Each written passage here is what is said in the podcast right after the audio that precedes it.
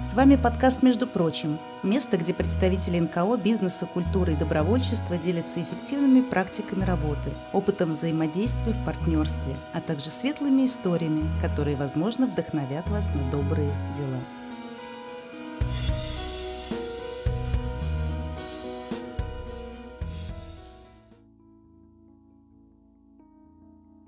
Благотворительный ежегодный марафон «Щедрый вторник» на радио «Притяжение ФМ» продолжается, друзья. Меня зовут Лена Гелиус. У меня сегодня замечательные гости с огромным количеством важных и очень серьезных дел. И вот в нашей студии появилась звезда. Появилась девушка, которая наполняет светом и большим смыслом, интересом жизни большого количества, огромного количества людей. Катерина Каноненко, переводчик на русский жестовый язык Центра Мир Далат. Вот такой человек человечек у нас появляется здесь в эфире. Кать, привет тебе.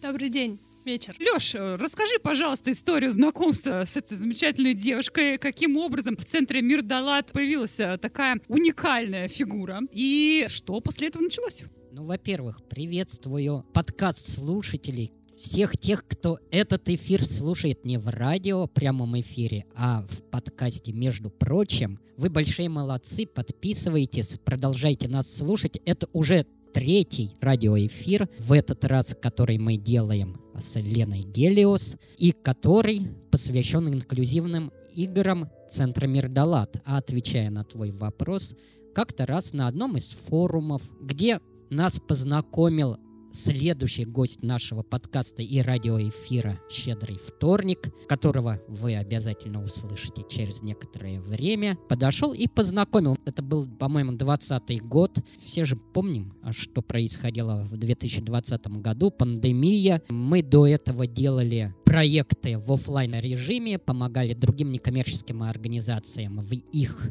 жизни, и тут все закончилось, офлайн режим быстро выключился, надо было что-то придумывать, и мы придумали делать подкасты, которые вы слушаете. А дальше мы придумали, что необходимо бы эти подкасты перевести для глухих, потому что глухие тоже хотят слушать классных спикеров, обучаться, развлекаться. И вот на одном из форумов Владимир Полянский следующий наш гость познакомился с Екатериной. Екатерина посмотрела на меня и сказала, я хочу переводить подкасты. То есть сначала была идея, а потом нашлись участники?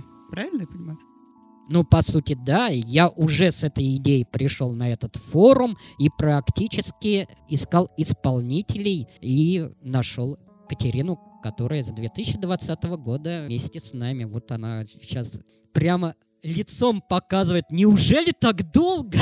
Ну, на самом деле, Катерина, конечно, и мне тоже хорошо знакома, и я встречаю очень часто ее работы вот в социальных сетях, твои проекты, в которых ты участвовал, ты большая молодец. Кать, расскажи, вот как сложился такой настолько необычный, настолько редкий жизненный выбор? Почему ты этим занимаешься? Ведь это невероятно, наверное, сложно, вот как, как я себе это представляю. Все началось на самом деле с детства. Я родилась в семье глухих. Таких детей называют кода. Это ребенок, рожденный в семье глухих. И, собственно, с детства не было, наверное, ни в жизни, ни в моей голове какого-то другого выбора а это исключительно была жизненная цель стать переводчиком русского жестового языка. Я училась на слесаря, ну то есть не из серии того, что вот один только путь. Я училась на слесаря, работала где-то в другом месте, но все дороги ведут все равно к переводчику, и, собственно, вот так вот, вот всю жизнь переводчик жестового языка и других вариантов в моей жизни нет.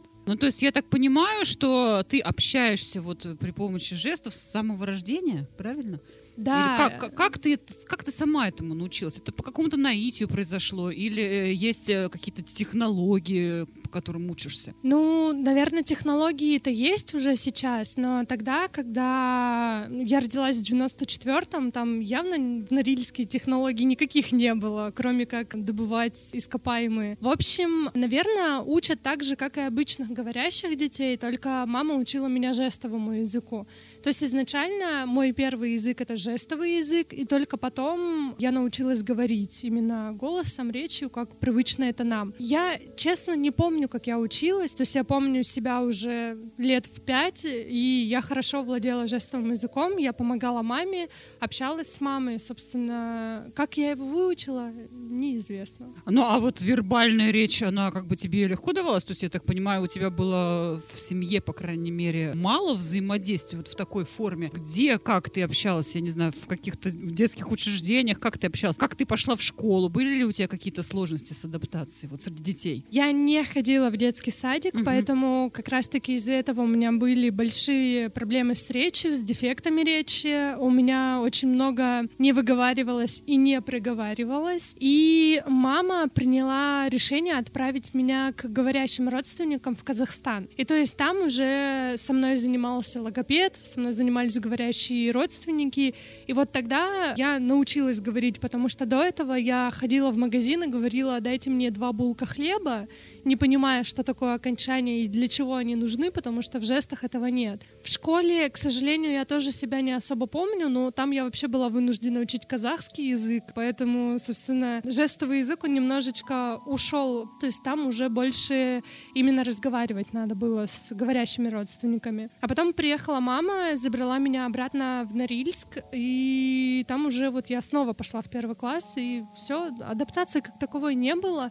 Единственная адаптация — это то, что я второй раз пошла в первый класс из-за того, что там была казахская школа и казахский язык, а в России это русский язык, и пришлось вот заново переучиваться и общаться на русском языке. Вот как-то так. Ничего себе, такие непростые испытания для маленького ребенка, я тебе хочу сказать. Было ли тебе морально тяжело вот все вот это? Или, да. или ты не, не думала на эти темы? Не, ну, конечно же, тяжело и морально, и вообще в целом, потому что ты изначально не понимаешь, почему мама в Норильске, а ты в Казахстане и живешь с родственниками, а потом ты не понимаешь, почему мама тебя решила забрать, потому что в Казахстане было действительно хорошо. И окружение говорящих людей — это намного лучше, чем окружение глухих людей. Это факт, потому что мир восприятие этого мира у глухих людей э, совершенно другое. И когда ты растешь в этом, ты понимаешь, что ты очень сильно отличаешься от них, Особенно, когда у тебя вся семья тотально неслышащих людей. То есть мама была ближе к глухому брату, наверное, потому что они одинаковые, нежели чем ко мне, и я эту разницу очень чувствовала. А там в Казахстане мне было хорошо, я не чувствовала никакой разницы.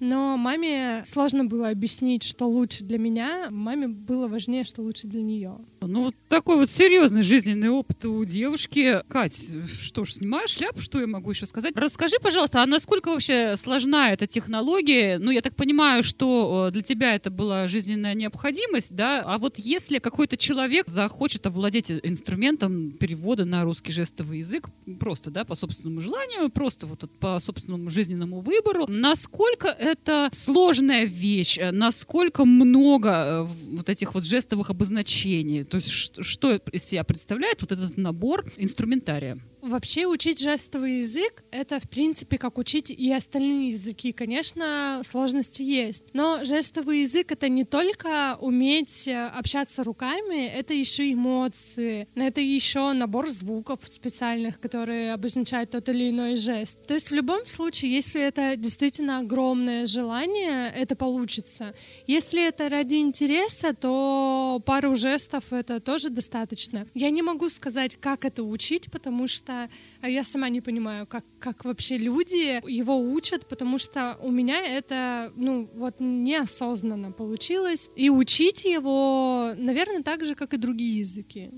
При этом Катерина сделала так, что актеры мюзикла за 4 месяца выучили русский жестовый язык. По Прям крайней весь. мере, ну, насколько весь, не знаю, это Катерине виднее, но, по крайней мере, свой текст и текст других актеров они знали, и мюзикл сейчас первый мюзикл на русском жестовом языке идет в Санкт-Петербурге и в Москве и Катерина является художественным переводчиком всех текстов, всех песен, всех монологов. И она обучила. Раньше человек встает около сцены и переводит. А тут сделали так, чтобы на двух языках разговаривали артисты. У нас, кстати, по-моему, освещался этот мюзикл в нашем эфире, и были организаторы здесь рассказывали. В театре имени Аркадия Райкина, да? Нет, происходит? в Аркадия Райкина как раз-таки там театр без границ, и там сбоку стоит переводчик. Мы решили отойти от этой истории. Сделать сложнее. Сделать сложнее, естественно. Все самое сложное должно быть у меня. И, ну, это, конечно же.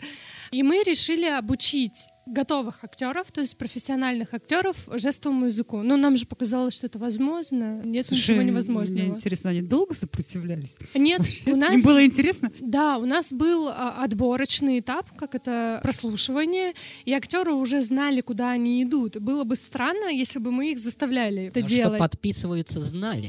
На что, да, да, действительно, они знали. У нас даже одна девочка пришла уже с жестами, потому что ей отправили мое видео, которое было пробное, и она уже пришла и начала петь. То есть ее еще не учили, она еще не знала, как это будет выглядеть, но она уже постаралась. И действительно, весь мюзикл переведен на русский жестовый язык, и не просто переведен, то есть они не просто заучили, они вложили туда эмоции, свои, мои, ну, там 50 на 50, потому что все-таки я учила, и там очень видно мою руку. То есть по отзывам глухих людей, они были очень удивлены, что есть эмоции, которые именно глухих людей. Вот эти вот эмоции, когда ты прочувствуешь то, что ты показываешь руками. И это удивительно, что получилось. Ну нет, не удивительно, конечно, это же я учила. Ну, в общем, проект получился невероятным. Вот это прям детище, которое любишь всей душой.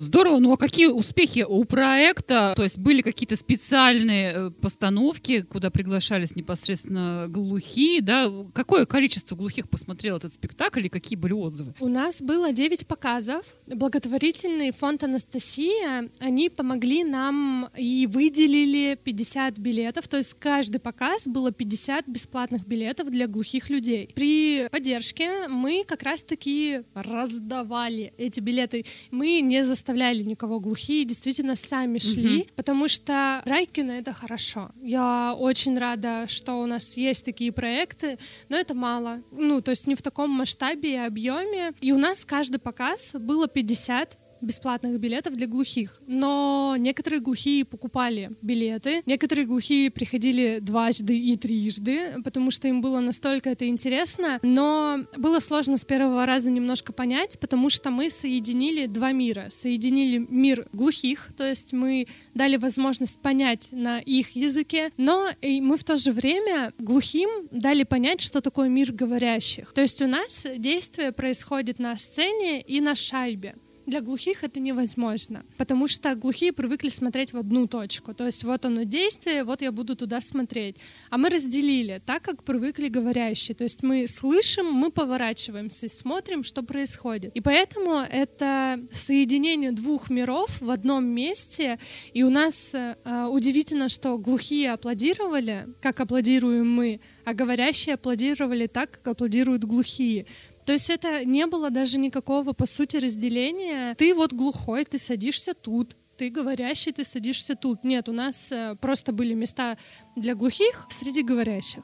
Ты смотришь, и нет разницы, глухой это или говорящий. И люди, которые никогда не видели жестовый язык, мы вот дали эту возможность увидеть, что музыку можно не только слышать, не только смотреть, на то, что происходит, на действия, но еще и можно увидеть совершенно другой язык. Это второй официальный язык у нас в России, и никто об этом даже не знает. Ну, знают те, кто теперь приходил на мюзикл, они теперь все это знают.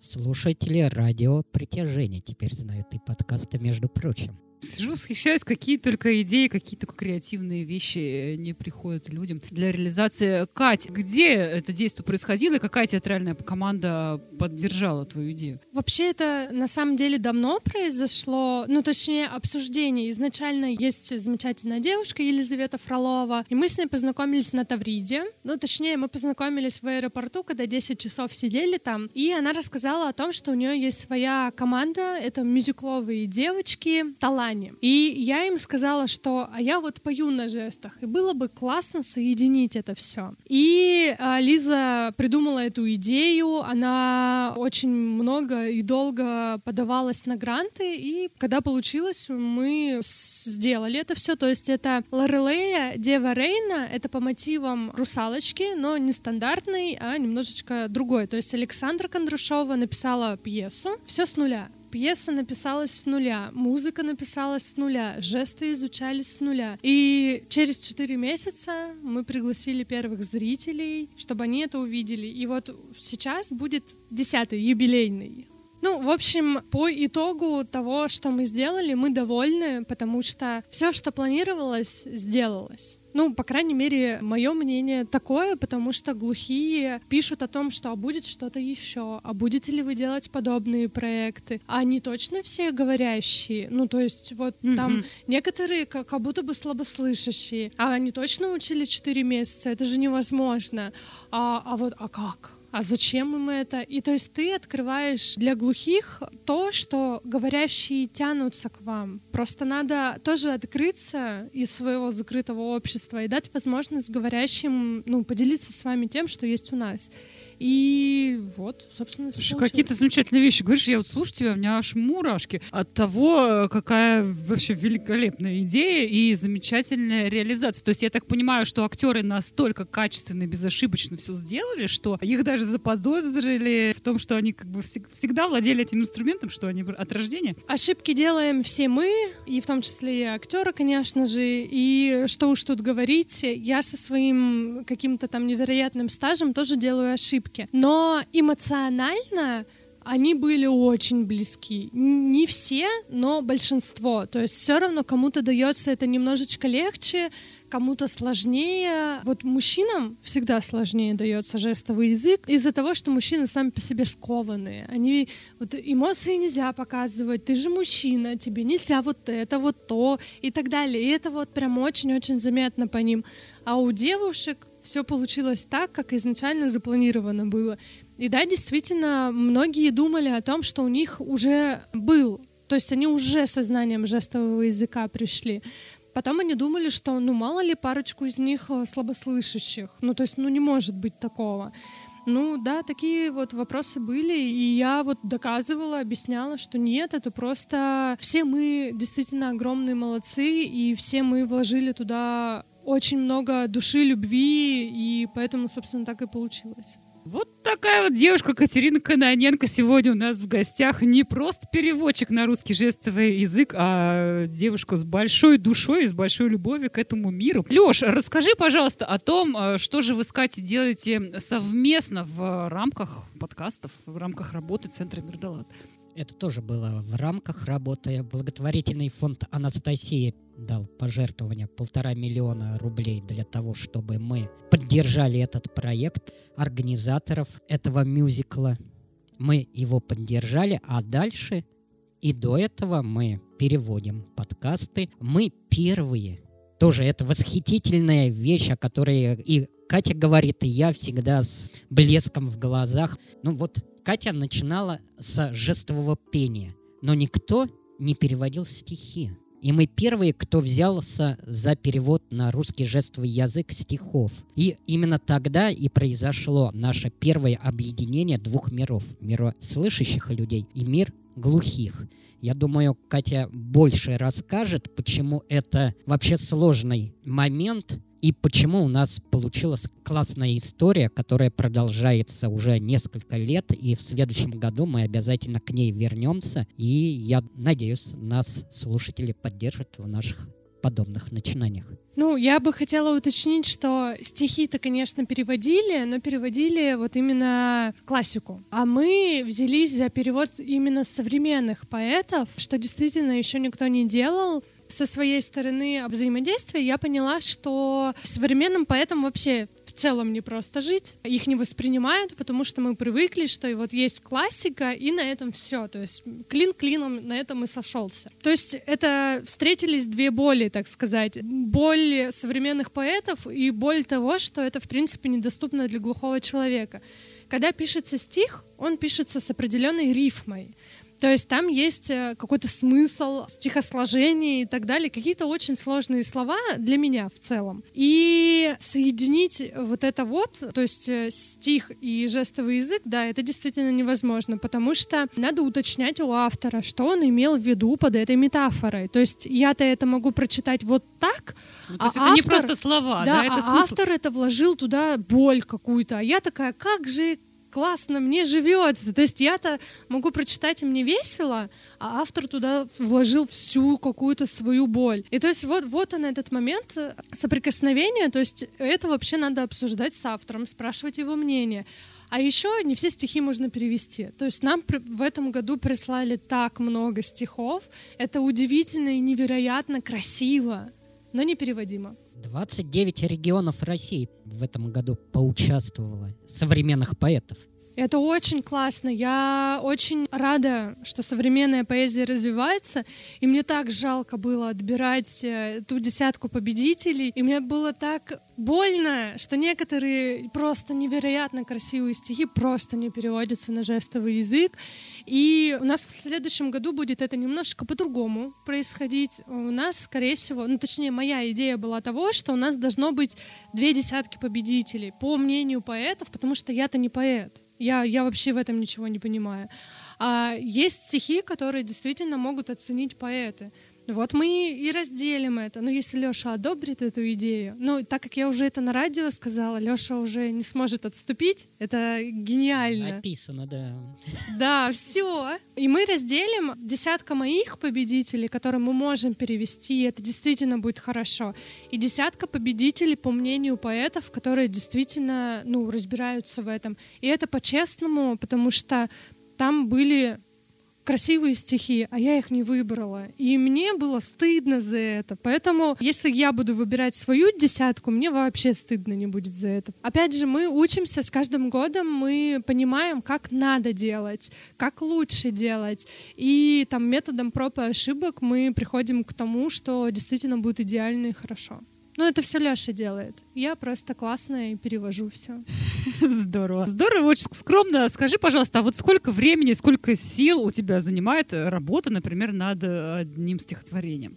По-разному. Прожить его, вот прожить вместе с автором. По-разному. На самом деле, иногда ты сидишь, читаешь, и вот мой, по- половина моего говорящего мозга понимает, насколько это красиво. А половину глухого мозга такая, это не перевести, Катя. Вообще нет.